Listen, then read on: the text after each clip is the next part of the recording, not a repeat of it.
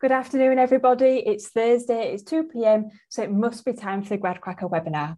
So today we're joined by Transport for London or TFL. And I'm really looking forward to introducing you to the grads Emily, Adam, um, who Adam actually joins us from the Caribbean, so he's, on leave this week. So thank you, Adam, for tuning in and joining us today. Yeah, I was just thinking, it's not 2 p.m. for you, Adam, is it? What time is it there? it's just hit 9 a.m. Nice. Me, me and Jess were a bit worried because when we got Adam on, he was like, morning, girls. And we were just like, no, no, Adam, it's afternoon. Whereabouts in the world are you today? So thanks, Adam, for joining us. And Philip as well um, also joins us on the call. So we're going to speak to all the grads about their experiences and what's, what's in store for their future um, a little bit later on in the webinar. So for now, what I'd like to do is introduce you to Zahid, who is the Graduate and Apprenticeship Advisor at TFL. So Zahid, tell us a little bit more about your role. Um, yeah, currently I have the fun fun uh, task of um, getting involved with colleges and schools um, and talk to young people and, and make having given the opportunity to um, get involved with STEM opportunities and apprenticeships and graduates uh, graduates opportunities at TFL. Um, I do we do uh, we create all the the assessments and all the uh, part prior to when you start with us and once you start with us you become somebody else's responsibility. Yeah. Um, but yeah, uh, that's that's uh, basically what, what I do in, in, our team. But obviously, um, everyone else has uh, the next role. Yeah, no problem. So, so when students are now looking at the webinars ahead and tuning in, are you somebody that they would um, meet during the whole application process? Um, yeah. So, uh, are we are we going through? So the assessment process? No, I'm just saying it. So would would would they get to meet you during that journey, and then we'll speak yeah. about that a little um, bit later on. Only yeah, they, they get to meet me um, on occasions, uh, depending on obviously uh, there is a pro. Obviously, since the world of virtual, it, it has changed a lot more. Uh, yeah. There's less interaction with uh, me, but more to do with the parts of the other parts of the business. Um. But in the well, when it was physical, we had an opportunity. We would go in office, we'd all meet each other and have a nice um, introductional chat.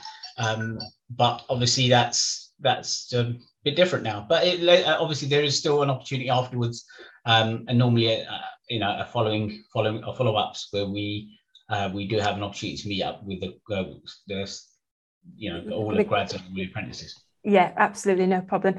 And um, so, from are, are you going to put your phone on silent, Zahid? Like you're going to get a, you're going to get you're going to get a ticking off. I was trying to get on silent. I was getting. I was noticing you'd like this going, oh, can't, can't multitask, can't multitask. Um, so no for now, what I'll do is introduce you all, um, the audience, to the transport to Transport for London. Um, so we all know that you're responsible for looking after the planning and everyday operation of the, the capital's um, transport system. But can you give me some more information about TFL? So, for example, how many people work there? And um, do you have, have offices all over London? Just just tell the audience a little bit more about that. And Zahid, that's that's back to you. Fair enough. Um, well, there's around um, obviously never exact, but it's around 27,000 people who work for TFL. Yeah. Um, we have offices all over London, um, and mainly there's three what we call, uh, you know, will be main offices. Um, but there's lots and lots of hub offices and depots, and yeah. and again, you everyone knows about the stations and stuff like that. So with regards to the main offices, there's one in um, one in Stratford, one in um, Southwark, yeah. um, and one in I've gone blank for a second. No, it's in, North Greenwich. Yeah. Um, yeah. So, and um, they are effectively our main offices for the moment.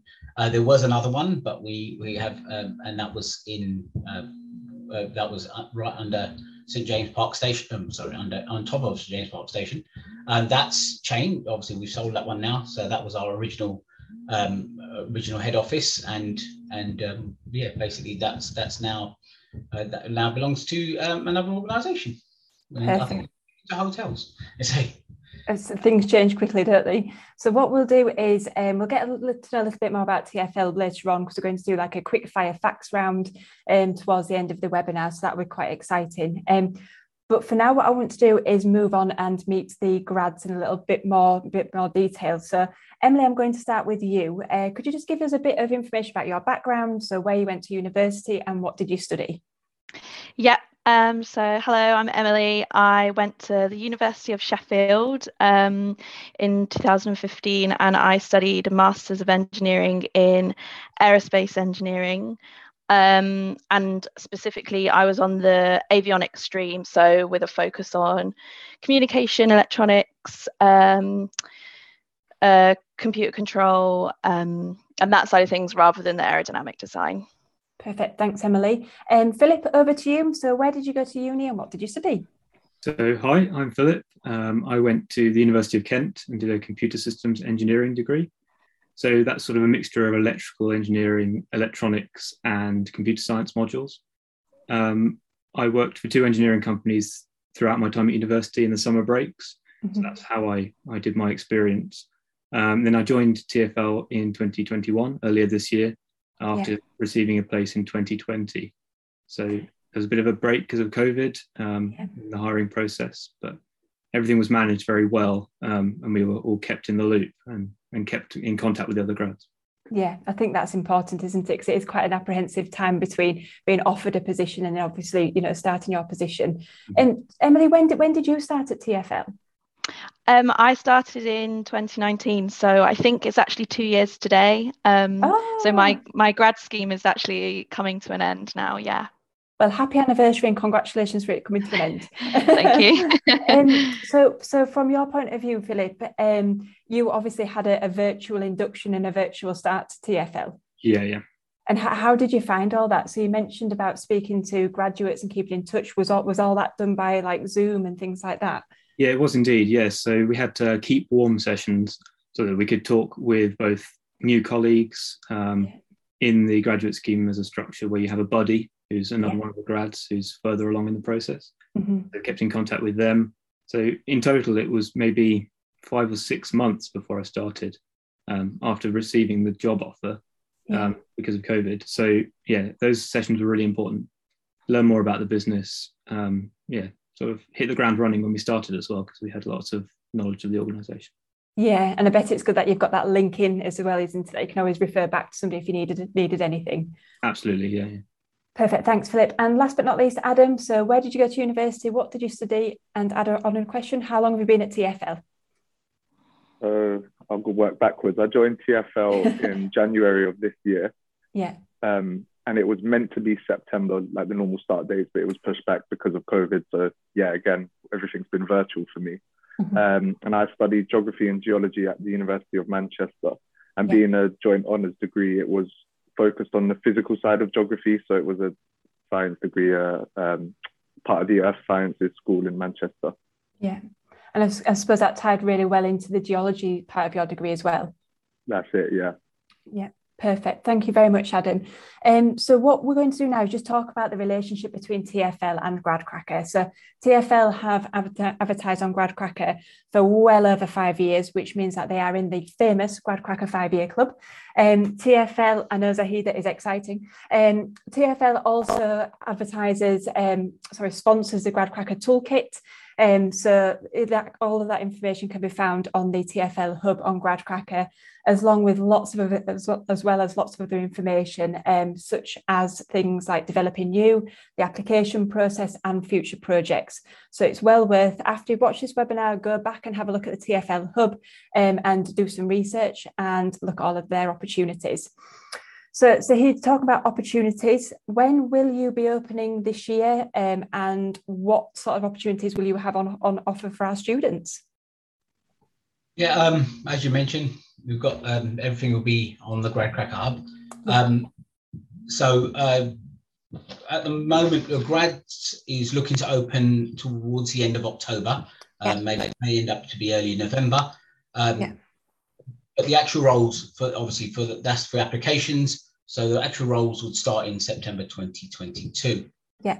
Um, uh, we have a whole range of um, schemes that we're opening. I think it's 13 in total. Okay. Uh, yeah. Of, of which uh, eight of them are specifically uh, STEM based. Yeah. Uh, so I mean, I, I can list them right here. We've got um, for the IT ones, we're going to have software development, uh, technology analyst, uh, and data science, which is quite a new one. Yeah, exciting. Um, and then on the engineering ones, we're going to have um, ones we have in the past, um, like engineering and technology, um, mechanical engineering, civil engineering, uh, fire engineering, and another new one, architecture. Oh, okay. Which, which, um, which we're obviously been, it's been quite an exciting one because a lot of people have asked about it and we've never really um, used that, had that part of the business asking for uh, additional support. So it's, um, yeah, uh, and obviously we have our, I say, our I say I say non-STEM ones, but they're still as important to us because they are um, you know a lot of our business. So we've got general management, uh, commercial real estate, um, because we do own a lot of land at, T- at TFL, um, finance, uh, procurement, supply chain, um, and quantity surveying. Yeah. So um, and this year we're doing something a little different uh, mainly because obviously the pandemic called, uh, you know, created the opportunity where a lot of people can't get into, um, you know, the business. They have no, they haven't had any work experience, etc. Mm-hmm. So what we're looking to do is uh, introduce uh, a few more uh, summer internships. Yeah. Uh, and also um, year in industries. So we, we we're doing that. So for year in for our year industries, we got one with commercial real estate, um, our com- communications one uh, with this uh, our so-called Stuart Ross scheme, um, civil engineering and engineering and technology. Yeah. And for for summer, we're going to have a few placements uh, for civil engineering and just engineering and technology. So Brilliant. these are obviously additions to the grad schemes that we already got in place. Yeah. Uh, and so we'd be shouting and screaming on on the on the grad cracker uh, the hub about them. And yeah, so obviously we well, we're expecting a lot of a lot uh, you know a lot of applications for those. Yeah, absolutely. So it sounds like you've some, got some really, really interesting um, opportunities there. Just to talk about the architecture one then. So why is the demand there from the architecture um, business at TFL? Is that because you're winning new projects or why is the demand in, in that section? Well, we've always obviously we've always had a division which does, does architecture, yeah. but uh, but the projects um, the project focus hasn't been um, well as clear cut. Maybe maybe that's that's the difference. It's just that they they haven't required any additional staff. Maybe been applying up uh, you know applying from within yeah. um, or moving around, but they've actually grown their division enough to say, listen, we need um, support and we're going to support somebody for a couple of years and then obviously um, they will get a role at TFL.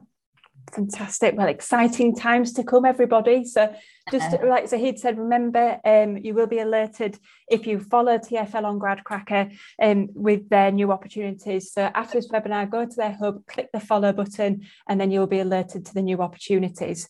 Um, for now, what I'm going to do, because I'm really excited to hear from all the grads, um, mm-hmm. is um, speak to the grads, and then Zahid will come back to you a little bit later on to talk about the whole application process.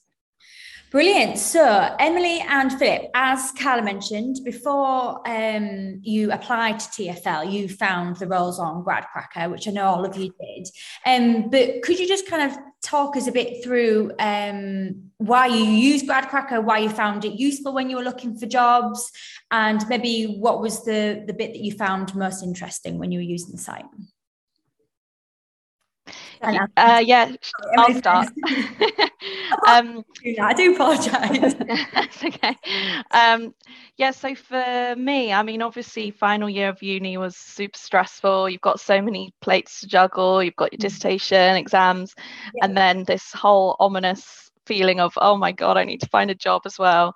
Yeah. Um, so for me, just having that place to um, have you know using GradCracker to have all of the jobs that you're interested in in one place it yeah. kind of like took away the stress of it a little bit um, by being able to track things a little bit more easily and um, you know helps to remember dates. And it just it was just one for me. I'm a bit of a scatterbrain. I'm sometimes not the most you know organized of individuals um, so especially when there was so much going on in final year. So for me it was just like that one less stress of where everything was in one place and i could just follow dates and not have to worry about it too much. Yeah, yeah. So yeah, just to the audience that are listening uh, now. So I've probably been speaking to your careers advisors, your tutors and lecturers over the summer, making sure I'm going to be reaching out to you all and doing lots of presentations on making sure that you understand GradCracker and using all the features um, to its you know kind of full potential. So just like Emily said, you know, make sure you're registered, make sure you're following like what Carla said, make sure you're saving the jobs to the dashboard and you're getting super organized because it definitely helps, doesn't it, Emily? Yeah, sure. Um, so, Philip, come to you. Same kind of question. What did you find useful when you were using GradCracker when you look at jobs? I definitely agree with them, what Emily said. But um, so I like the way that you can filter by sector. Um, yeah. And I think the layout is better than lots of other job websites out there.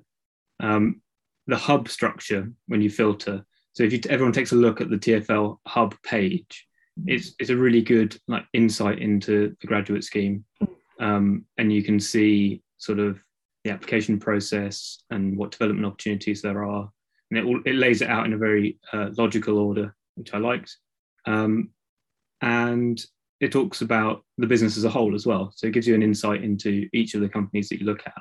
Yeah. So on the TFL page, it talks about our current projects and what the future projects might be, because obviously the timescales of our projects are decades sometimes. So it's good to see mm. what's on the horizon. Um, yeah, so if people go on that hub, they can see the upcoming placements and the upcoming graduate jobs. Yeah, yeah, that's that's a good point because I always say there's two types of research, isn't there? There's kind of researching and finding out about an employer and saying, is this employer right for me? Yeah. And then there's the research after that, say, right, I've made that decision. I know TFL, for example, is right for me. What else do I need to know to put a good application together? Mm-hmm. Um, so yeah, please do go through all the pages. You know, I've said to Carla well before these these this webinar is so much content and on there talking you through the full application process and lots of other information. So do go and have a good look.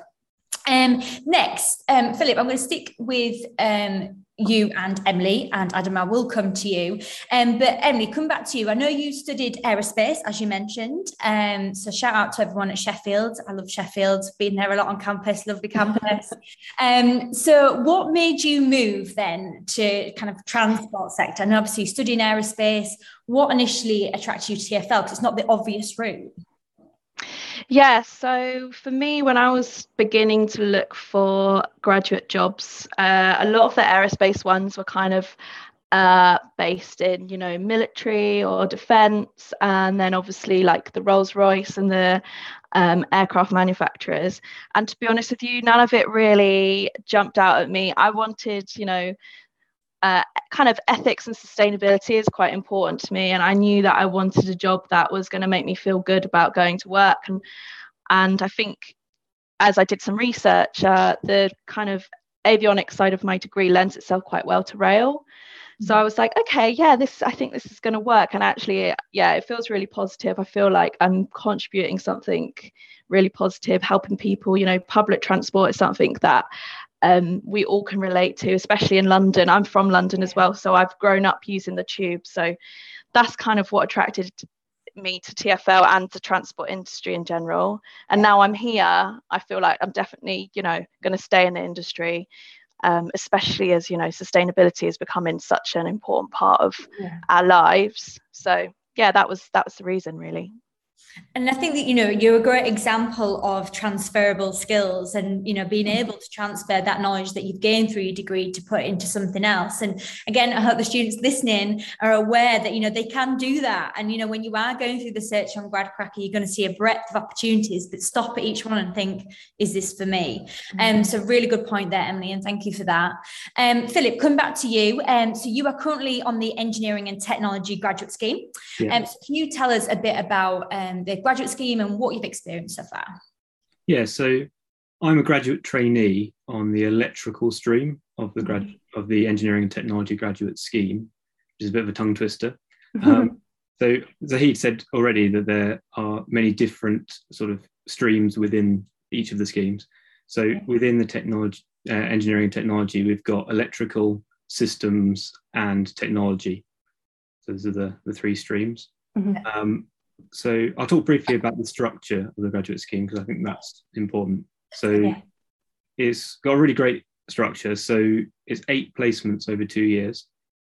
Um, so every quarter, so every three months, we go on to a new placement. Um, and the scheme is very self-driven, so you can sort of, to a large extent, target what you want to do. So it's good for going in the right direction for your career aspirations and crafting the scheme to your your sort of wants. Um, I think that it's important to say that placements are sought out by the graduate rather than being on a big list or anything. You have to use okay. networking within the organization to, mm-hmm. to, to find your placements. Um, but you're not alone in that. You can, uh, there's a support network in place. So you have a sponsor who's your line manager, who's normally a more senior colleague. You have a mentor who's someone who's chartered, a chartered engineer. Yeah. So they help you towards chartership and make sure that when you're picking your placement, you have the right competencies and you're picking up all your mm-hmm. competencies as you go along. Mm-hmm. And the third part of the support structure is a buddy. So um, my buddy's in Emily's cohort in the year above. So it's someone who's just that step ahead of you, can give you that sort of peer advice rather than someone more senior in the company that you might not want to go to for certain questions. Like, don't feel stupid. You want to, yeah. want to ask that stupid question to someone. That's the person you ask it to. Um, so, yeah, and there's also a large network of previous graduates, which is great. So some of the line managers I've had have been previous grads, but going back like 30 and 40 years. So, oh. yeah, so it's it's a really good network, and that's a great way of finding placements is to talk to some of the other people who've been graduates in the past. Um, yeah. So hopefully, in a bit, I'll talk talk about my placements. Yeah. Oh yeah, okay, yeah, do because I was going to ask about the placement and how you find them and you know what the process is. But so yeah, if we can come back to that, that'd be brilliant. Adam, I'm going to come back to you in the Caribbean. Selection dancers and pina coladas in the background. um, so you're currently on the general management graduate program. I am, yeah tell us a bit what life is like on that program? And is it similar to Philip in the sense of finding your placements and things, or is it is it a bit different? So, as the name suggests, it is quite a generalist placement, which really suits me. Um, I came into the business not really knowing what direction I wanted my career to go and if I wanted to do something completely related to my degree or branch off a little bit. Mm-hmm. And arguably, transport and geography are well well related. Um, so it seemed like a no-brainer for me. Um, the placement itself allows me to get an opportunity to experience what we call operational placements, which is stuff to do with uh, the underground network and customer-facing kind of roles, okay. um, but also the office side of things as well. Um, for example, working with teams you might have never have heard of, TFL Consulting or Investment Delivery Planning, which is my current team. Um, so yeah, you really do get a breadth of experience, which is why it appealed to me. Kind of allows you to find your feet. Like Philip said, you you go and do placements where you want and source them out yourself. So it's kind of it weirdly it felt like I'm almost interviewing that person to find out yeah. is it going to suit me? Am I going to take away from that experience what I want? If not, no, I'm you know I'm going to find someone else. And it really is like that because as a grad, you're kind of like a free resource to a team. They welcome you with opening arms. Mm. Um, so, you know, I want you to be selling yourself to me and making it sound like the placement's going to be great and teach me, you know, and help me figure out what career path I want to take. Um, so, yeah, that's why I chose the general management scheme. And I think it is really good for someone who doesn't know exactly what they want to do, whether it be related to their degree or not, because you can still go and do placements related to your degree. Um, yeah. To a certain extent, I say that with a pinch of salt because obviously, if you're doing engineering, I couldn't go and do a placement. I maybe I could, but I probably couldn't do a placement with a specifically engineering kind of based role without having that background or knowledge in place. Okay. Um, but there is still a lot, a lot that you can get involved in. So, in terms of then, you know, the experiences that you've had so far, have you kind of been surprised in some of the placements or experience that you've had? Think, oh, I'm actually quite interested in that, and you didn't think you would be. Have you been exposed? Yeah, definitely. So far, you didn't think you would be interested in. Yeah, nothing. Sorry, yeah, what you're, I agree with you. It's, it's things that I didn't think I'd be interested in, especially with the, you know the consulting side of things. It whenever I thought of consultancy or business consultancy, it made me think of you know like business related things. You know, you need to know about mm-hmm. how businesses work and develop. But I don't know if it's because I studied geography because it's quite a broad degree anyway. You learn a lot of different things and lots of skills that can be applied in many different fields. Um, and you're never in kind of too deep. I find with the grad scheme, they're really good at appreciating that. Look, this might be your first ever job. You're fresh out of uni and easing you in and teaching you what you need to know. Um, yeah. So I always felt comfortable, never out of my you know comfort zone.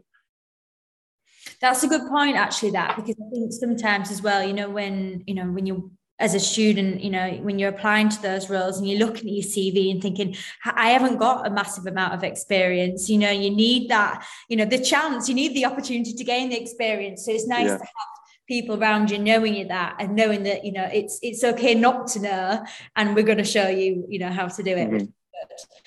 Um, brilliant. That, that sounds good to me, Adam. Um, next, I'm going to ask you also, Emily, I'm going to come back to you first. Um, could you tell um, me a bit about the pro- any projects that you've um, been on so far? Obviously, I know you've finished your grad program now. So maybe what was your favourite program or project that you've been on or placement you've been on um, whilst doing the graduate scheme?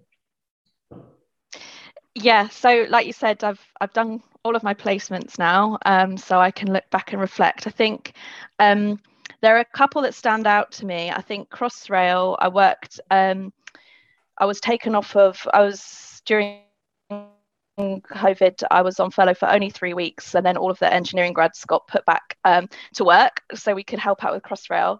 That was one of my favourite placements because um, it was a very demanding role. I think they kind of threw us into the deep end, but in a good way. Um, sorry, there's some okay. feedback, but I'm I can okay. All right. Um, I, think, I think it was just so echo. yeah. Okay.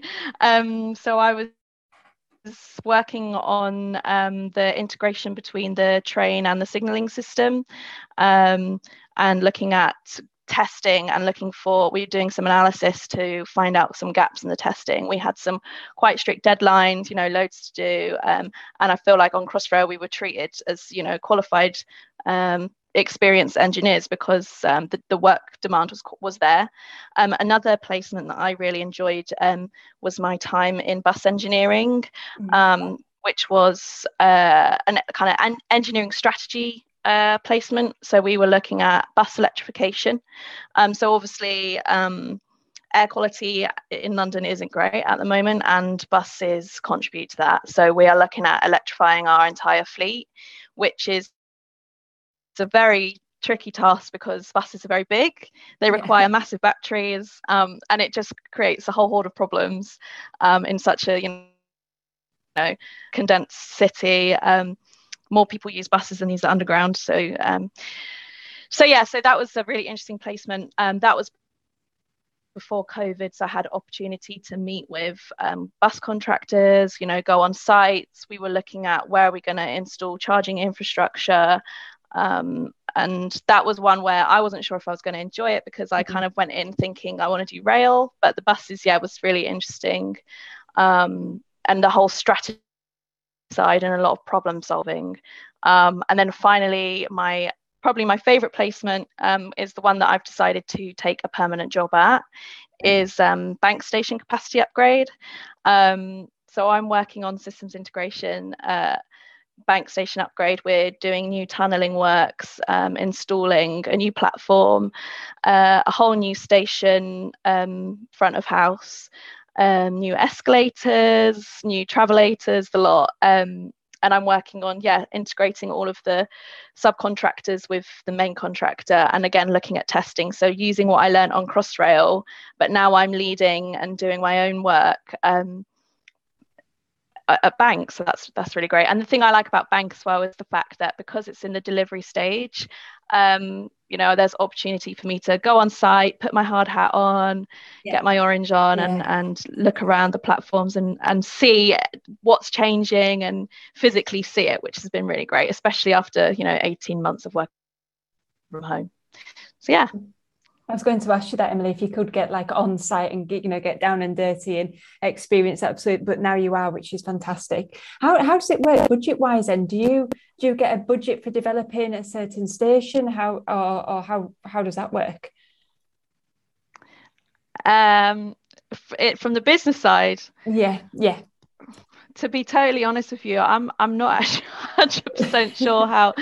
That's a little bit above my pay grade. I think with the funding, um, we are. I know that we fund um, we all generate our own profit, so everything is funded okay. from um, ticket sales. And I think someone mentioned previously how we've got a lot of uh, property that yeah. um, we're involved with. I think occasionally you would have private investors. Um, like for example the northern line extension but mm-hmm. yeah i'm not entirely sure how it all works um, but a lot of it yeah we self-fund from ticket sales so it was a bit of a hit when um, yeah. with COVID, obviously, but uh, luckily these projects are, are still progressing. So, yeah. yeah. Brilliant. Thanks, Emily. Um, and then Philip, I'll come to you next. Um, yeah, same question. Favorite either project, placement, experience so far? So, yeah, unlike Emily, I'm right at the beginning of my six months in. So, yeah. I'll probably talk about the two placements that I've done mm. so far. Um, so the first one I did was the Barking Riverside Extension project. So in terms of funding, that's uh, like public-private partnership type of funding. So there's a big housing developer that want to build 10,000 houses in wow. Barking Riverside area. Um, and in order to facilitate that, they need, by government regulation, to provide enough public transport to get to that area yeah. and to facilitate that number of people. Mm-hmm. So they're part funding a new station so anyone that knows uh, London transport quite well will know that the Gospel Oak to Barking line is an overground line that runs across mm-hmm. London. That's being extended out to a new site called Barking Riverside. So it's a really great first project. So it's a project engineering role. Um, so I got to see like daily progress on a project in the delivery phase, which is really really interesting. Mm-hmm. Um, and everything's going on. So it's a really good first project to have because there's so much work with the contractors. Um, it's good to see all those relationships and, and how all of that works.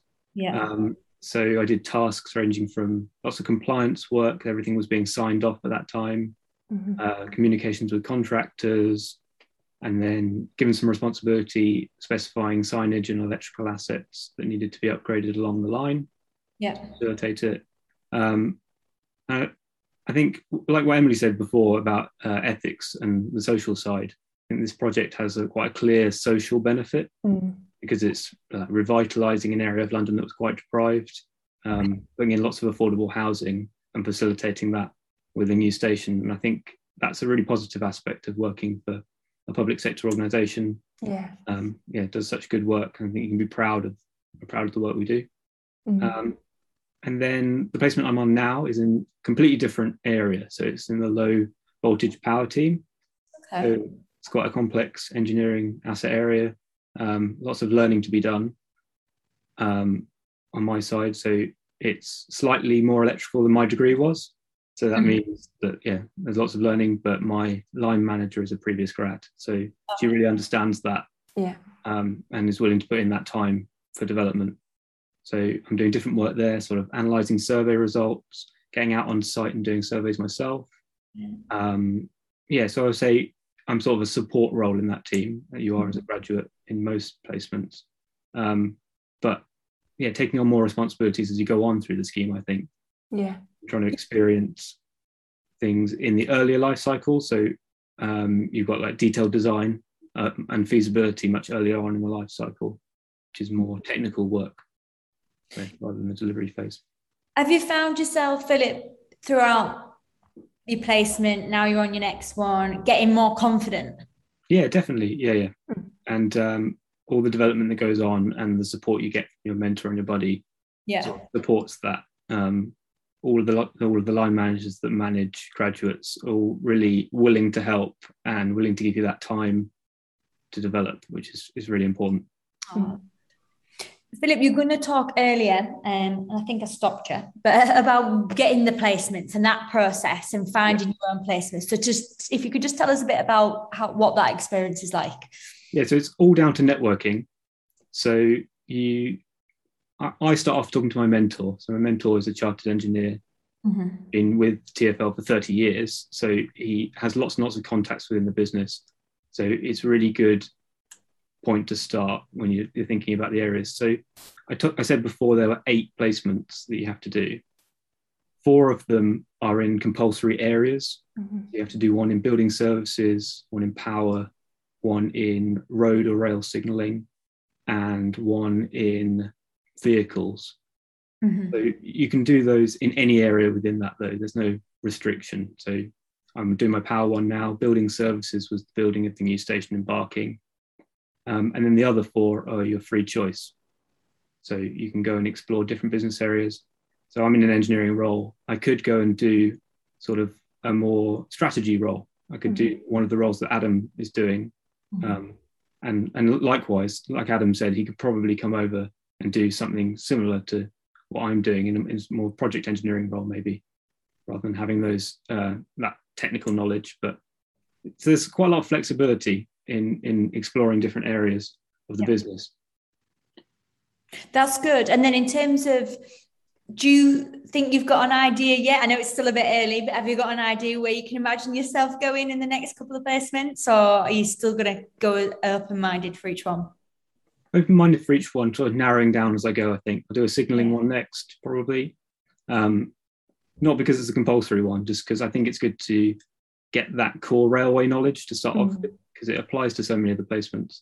Yeah. Um, yeah, I don't know where I'm going to go yet, but that's the beauty of the scheme, really, is that you can try out loads and loads of different things.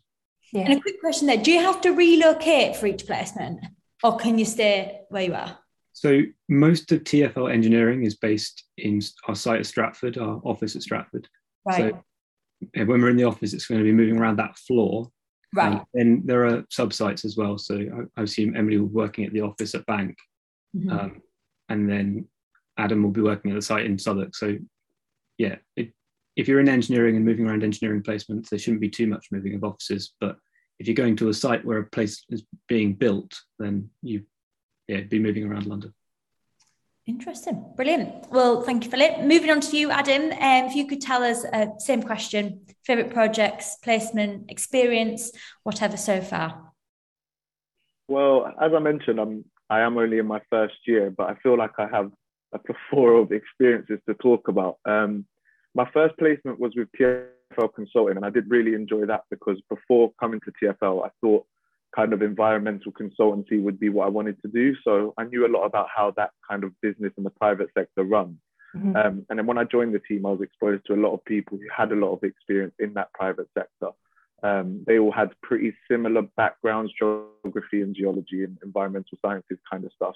Um, so it was really good to meet with them and kind of dip my foot into an area of the business that's quite different from the rest of TFL. I think I only really appreciate that now. I've done a couple more other placements, but when I was first there, it, they although they said it, I didn't know because I had no experience of other placements within TFL. I had no experience of how different areas of the business op- run and operate. Um, but yeah, consulting was such a unique opportunity because they kind of draw on the expertise of TFL to help other countries or other companies within our country to develop their own maybe transport systems or if somebody's inter- interested in introducing ULEZ, let's say, they would come to TFL because we are just world leaders in a lot of this stuff, you know, dealing with large numbers of people or having proven successes in different areas of transport. Um, yeah, it kind of is a no brainer that people come to TFL, but yeah. even still, the process of how how um, TFL go to acquiring these contracts and go to getting these different, um, um, let's say, contacts and different places they can work in is it's just really unique and different to how TFL works. So there's like a bidding stage where that's the kind of work I was um, helping out with because there was no real projects operating at that time. It was all trying to get future projects. Um, but even the bidding process, um, I don't know if anyone listening is familiar with it, but it it it's a project in and amongst itself. You still need to do your research and speak to the people within TFL who have that knowledge and say how we can offer our help and expertise on this particular project. Um, yeah, that that was just really a unique opportunity, and and like I said, now I appreciate more how unique it really was compared to the rest of the business. Yeah, that's something that I love about these webinars. You know, just when every every week, you know, we're holding a different webinar with a different employer in a different sector, and you know, you, would think of TFL, you'd think of like Crossrail, the underground, you know, the buses and everything else, but it's the it's the like the hidden roles almost that exactly, I, I just find yeah. absolutely fascinating about. You know, from from me looking at TFL, you, you know, you might not know about like the bidding structure and and everything that you've got to do behind the scenes. So this is why I really enjoy doing these webinars as well because it does give the students watching a proper insight to to the company. And um, so yeah, that that insight that you've just given, Adam, I think a lot of people watching in from the outside won't, won't know about all of that, and it's it's really good to um, tell everybody about probably like the hidden opportunities that they can go into. Yeah. And I think about learning about business as well is so important because I'm getting excited then I'm choking. Uh, learning about business will then know has has massive impacts, doesn't it? About you know the the decisions that you might make as a future leader and and all sorts. So yeah, really really good insight. I think as well to add to that point, you know, you say about stuff that you learn. You know, I know I've learned listening, going to the yeah, in the webinars and presenting on them. Um, but it's things like you know what you think you know about a business mm.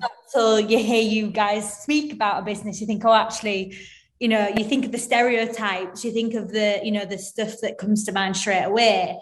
And you know it's just little things you all mention. And like you said carla it's you know the stuff that you know you, you think of big organizations and sometimes you have that mindset oh you can imagine what it's like working for them. Are you just going to be a number? Is it just going to be like this? And it's like actually no it's completely different yeah. to that you know. We talk about this don't we? I think um well hannah does. She's got a little um article. post hasn't she within the career centre and she's talking about small companies and large companies. And i've learned so much attending these sessions and going in with that stereotype oh i already think i know what that company's about. And you actually don't do you? You think yeah completely different um, to what you're thinking now. So yeah, so leading on from that, just you know Jess's thoughts of the day. it's hard to keep track of you, Jess. Um, leading, leading on from that, I kind of want to um, speak to the grads about your learning and development. Obviously, Philip, you've mentioned quite a few times now about having a mentor, a buddy, and everything else. And I did want to touch on chartership with you because it is something that you've mentioned a couple of times during the webinar. Um, so is chartership something that you are working towards achieving? Is that something that is one of your proudest achievements so far? And how, how are you getting help with that? Because if it is something that you're going through, I know a lot of our audience will want to be in that position in the future. So in engineering, it's more of a long-term career goal. Yeah. So, um, although we're sort of ticking off competencies and gathering evidence towards that, um, yeah, it's, it's, a longer term thing within your um, career. So I would probably aim to do it after three, four years after rolling off the grad team, perhaps, because yeah. you have to get that sort of management experience for one of the competencies and mm-hmm. lots of discipline knowledge for some other competencies. Um, yeah, some people very ambitious and can do it quite soon after after getting off the grad scheme, but yeah. so it depends on the pathway you take because mm-hmm. we roll off into become different engineers, sort of project engineers and discipline engineers. So it sort of depends on the route that you take from your experience, Philip, I'm sorry to put you on the spot if I am about this question, but do you think sometimes students might rush into or graduates might rush into chartership? Do you think it's a good idea, you know, to go through the graduate program, experience the different areas, and then obviously work towards chartership, but not to put too much pressure on yourself? Would that be that something that you would suggest? Um, I don't know whether you can rush into it as such because you need yeah. to tick off a lot of um, competencies. Mm. So and it's something to keep in mind though. Not a university necessarily but as you start your career yeah. to think about filling in some of those competencies and and sort of logging what you do as you go along. Mm. so if you've done a particular experience and you've had a particular opportunity then just to to know that down so that when you get to the process so what we're often advised by our advisors is to just keep that because it's quite a um, arduous application where you have to write yeah. quite a lot about the last however many years five years sometimes of your experience. So mm just to keep that record. Yeah, and I suppose when you're involved in so many different projects as well, it's hard to keep track, isn't it, about what you what you learned where and what yeah. what skills you utilise where. Um, so Adam, I'm going to go on to you now. What we've learning and development from from your personal point of view, you know, what's the best thing that you you've learned and what did you enjoy the most so far? So there's loads and loads of ongoing um, learning and development you can do kind of in your own time with TFL. Yeah. Um, I think by the time I complete my grad scheme, it is um, compulsory for me to have completed set tests and exam um, courses, let's say. Um, so we have this portal called eZone, and through that there are just countless amounts of tests. And I keep saying tests; it's not tests; it's learning programs just for your own personal development. Essentially, yeah. um, they have information and then quizzes at the end. I don't know if you've ever experienced that kind of thing before. but some of them are compulsory because you just need them. And I think different schemes have different compulsory parts to that. Um, but I think the best thing I actually did was a um, so it was with the Association for Project Management, and it was I don't know if it actually counts as a chartership or not, um, but they call themselves the Chartered Body for Project Management, so it could be related to that. Um, but it was a project fundamentals course I had to do, mm-hmm. um, and that too was part of my my scheme. It's something that we have to complete. Um, but that was really insightful because the project management um, stream we kind of studied with that exam and course is directly off what TFL's project management is based off of. So TFL used something called Pathway, and Pathway is based off of what I was learning. So yeah. it's applicable to everything I do in TFL, especially with my grad scheme, um, project management, and that kind of thing oversees a lot of the stuff I do. Mm-hmm. Um, so it's great to get that knowledge early on and apply that to any placements going forward, really. Um, so that was really valuable. You sound like my geography teacher, Adam, because I used to struggle quite a lot with exams, and it, I just used to oh, just fall to pieces at exams. And my geography teacher, Mr. Day, if you're watching me, Mr. Day, he said, Carla, it's not an exam or a test. Just think of it as a quiz. Like it's it's still a test though, Sarah, isn't it? He was like, well, yeah, Carla, but you know, just think of it as a quiz instead.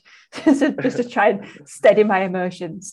Um, I just um, didn't want to make it sound like, yeah, there's loads of exams and tests you have to do, but that's that's really not the case.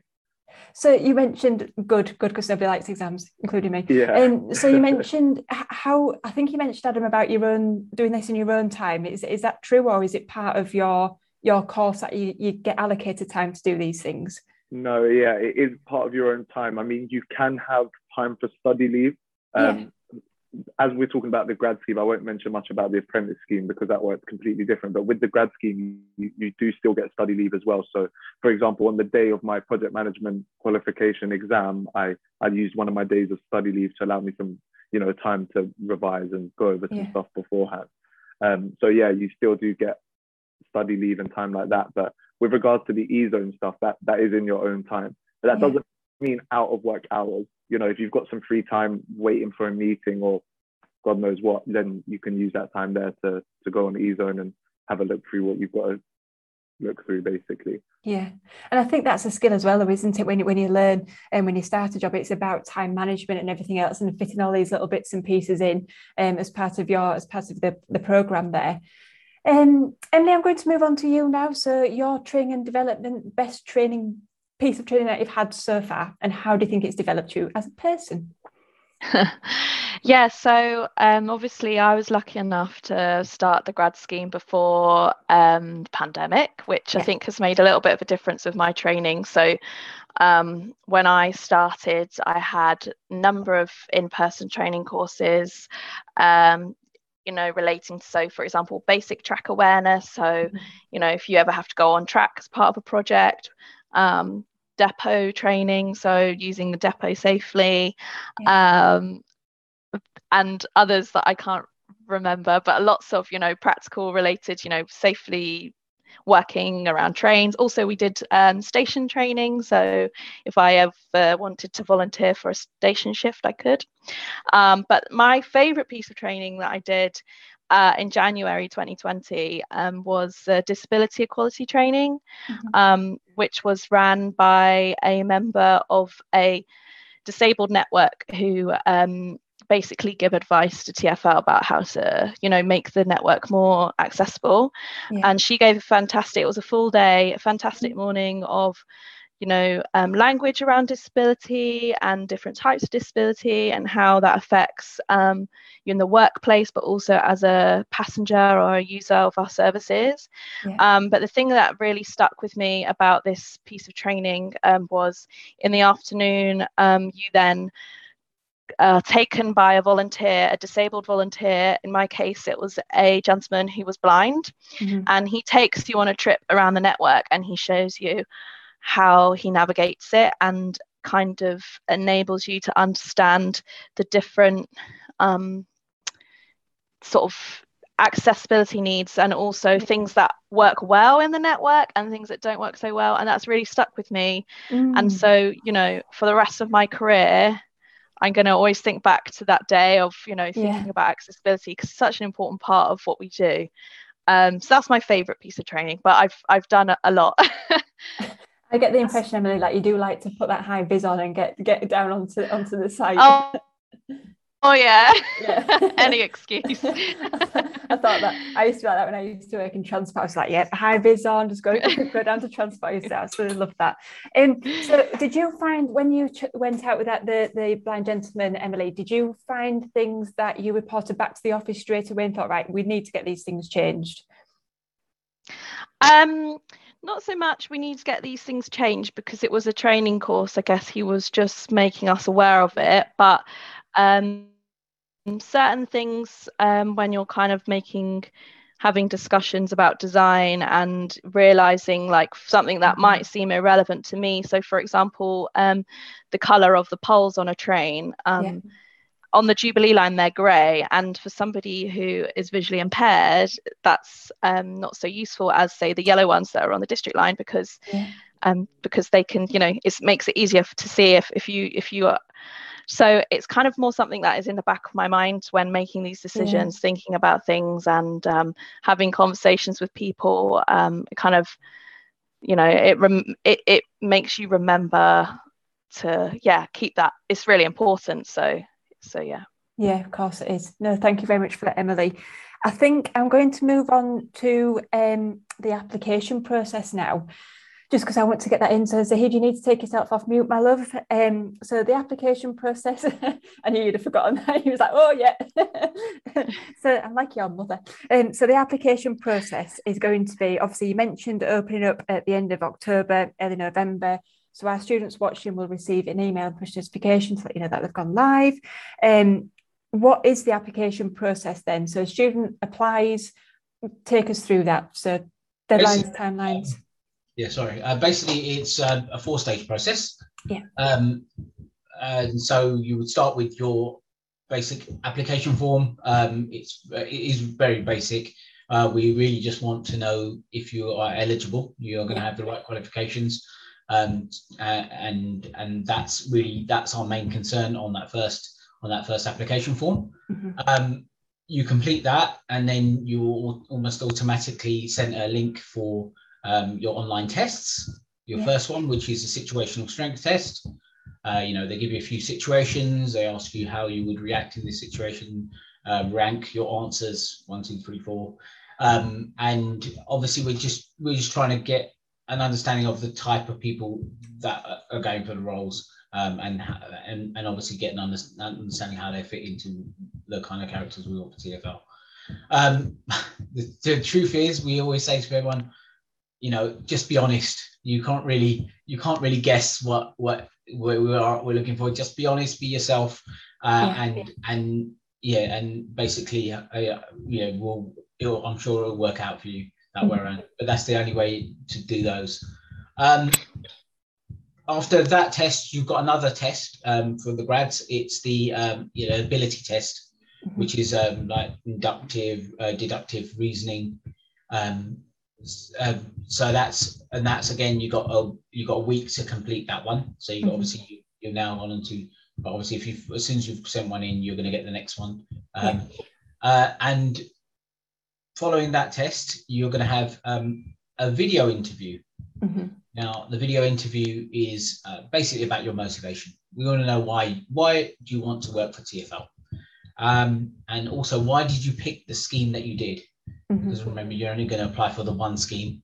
Um, so, why are you passionate about it? What makes what makes it about you? And obviously, we understand a lot of people come from universities, don't have um, experience um, you know of any work in the past we understand that that's not a problem but why are you why are you passionate about engineering what is it yeah. uh, what is it what made what put you in that um, in that frame of mind um, and so that, that's basically the video interviews basically just uh, just asks you about about your motivation um, following that then we have our our final stage which is the assessment day mm-hmm. um, I said it's it's still virtual. Um, it may become a bit of a hybrid. That's being in that's in discussion at the moment. But uh, during the assessment day, you're going to have things like um, maybe some sort of group exercise, um, a competency-based interview, or a um, or or a, a scenario-based interview. Um, and then you're going to have yeah, you may have to do some sort of presentation, um, which obviously you'll get a, you know you'll get some warning about week in advance. We'll give you a, um, an idea of what the presentation be about, uh, and and you're going to have to do that. And obviously you're marked on the day um, with other people on the day, uh, and you might as you might be doing it just one on one, or you might have a little uh, group uh, you know group discussion about it. But obviously it all boils down to different schemes have different requirements. Um, you get through that, and it will be you know welcome to TFL. Simple. As simple as that. So, is is the application process similar for the um, placements as well? Placements, internships. Yeah, they'll be they'll be um, similar. Um, obviously, the assessment day may be a little different. Yeah. Um, uh, we also may have we may have to remove the uh, the ability test might not exist for the uh, for them because there's also you know less requirement for it. But generally, it, you know, they're quite similar in structure. Perfect. And as thanks, Zahid, and as Jess mentioned at the beginning of the webinar as well, all of these details are on the TFL Hub. So if you are thinking, okay, so what, what's the structure again of the whole application process, go and check out the Hub. Um, we'll also break the webinar down into bite-sized chunks as well. So everything that Zahid just mentioned will have its own little video about the, the whole process, and that'll be on the TFL Hub um, early next week. So keep an eye out for that. Now, I know you're all excited about the key fact about TFL. So I'm going to start. Philip, I think you are the most prepped on this. So give us one exciting key fact about TFL that the audience might not know about. Okay, so mine had to be about the tube because it's so old. There's so many interesting facts about the tube. Yeah. So next time anyone's out on the network, go to Sloane Square mm-hmm. tube station on the Pick line um, and have a look above the platforms, and you'll see a cast iron tube and it's from the early 19th century, and a river's running through it. So the Westbourne River is running through that tube. So it used to feed the Serpentine Lake in Hyde Park. Oh. Um, in the Victorian times, mm-hmm. and they like stopped using that because it was so polluted, and they started using the Thames instead, which I think says something about how polluted it was. I was just going to ask that. the Thames was also really polluted at the time. Um, so yeah, they built the station around the river in this tube because it was in the tube underground before mm-hmm. the station was built because of all the development going on in the area. So, so it was a, a, lesser of two pollution evils, some may say. Yeah, yeah, maybe, yeah.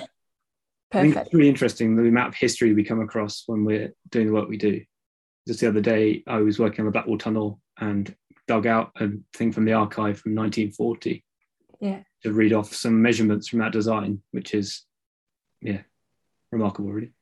Oh, I love that sort of stuff. You know, like I was watching a documentary, I think it was a couple of years ago about Crossrail and everything that they've, they've found. We've got, I just think it's fascinating, like the history of places and, you know, like paperwork that you just said, Philip. Yeah, I love stuff like that.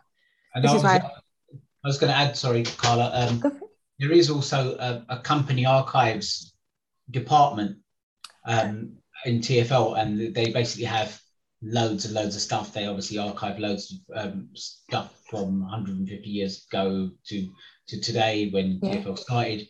Um, and so they've got they've got things which which are you know really a, a, a basically you know, a treasure trove of interesting into stuff in there. Um, but yeah, that's in a sense a department itself, which which obviously there's opportunities which people can get placements on. I'm sure. Oh I might have to come and visit you, Zahid. You know, when, when we're doing these insight days again, me and Jess will just pop down. Jess yeah. will do the insight day. Me and you can be locked up in, in the archives and just having a bit of a nosy. I think that's the plan. what would actually happen though? Say if you did find an ancient artifact, who keeps it, or do you have to give it to say? You can't just keep it. You can't just put it in your back pocket, love. Yeah, it's like because we have obviously have our TFL museum, we have our company archives, yeah. but but but yeah, um, they have between them a lot, obviously a lot of a lot of um, things. But I'm guessing you'll have to give it to give it in or sell it. yeah, you will.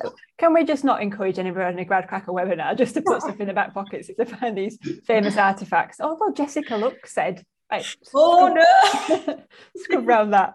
Um, key facts, Emily. Do you want to go next, my love? Uh, okay. Um, So yeah, we always talk about how old the tube is. It's the first ever, the world's first metropolitan underground railway, uh, and it was built. The first line is Metropolitan Line. It was built in 1863. That's my fact. So. Oh, I like that fact. Good fact. What was which country had the next underground? Do you know that?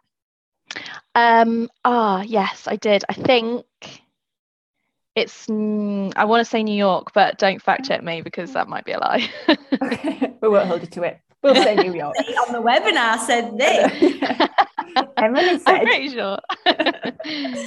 um, Adam, before you go and get a pina colada, come on, entertain us.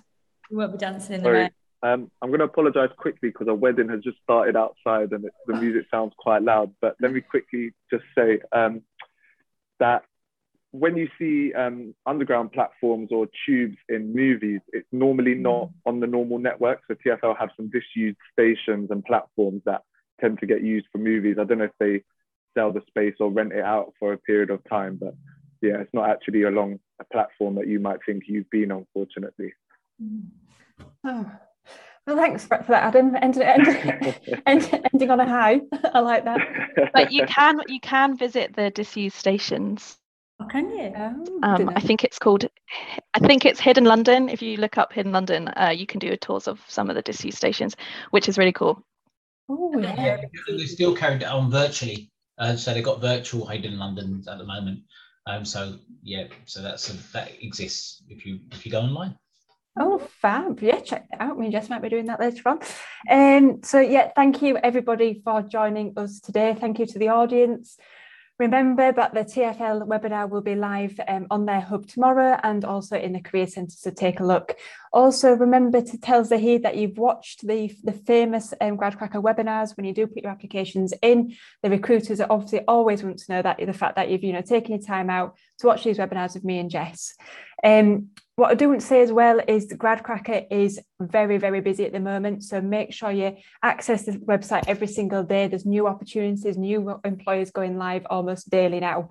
And so now is the time, as Jess would say, get organised, get your applications in, start saving your jobs. And like Emily mentioned at the beginning um, of the webinar as well.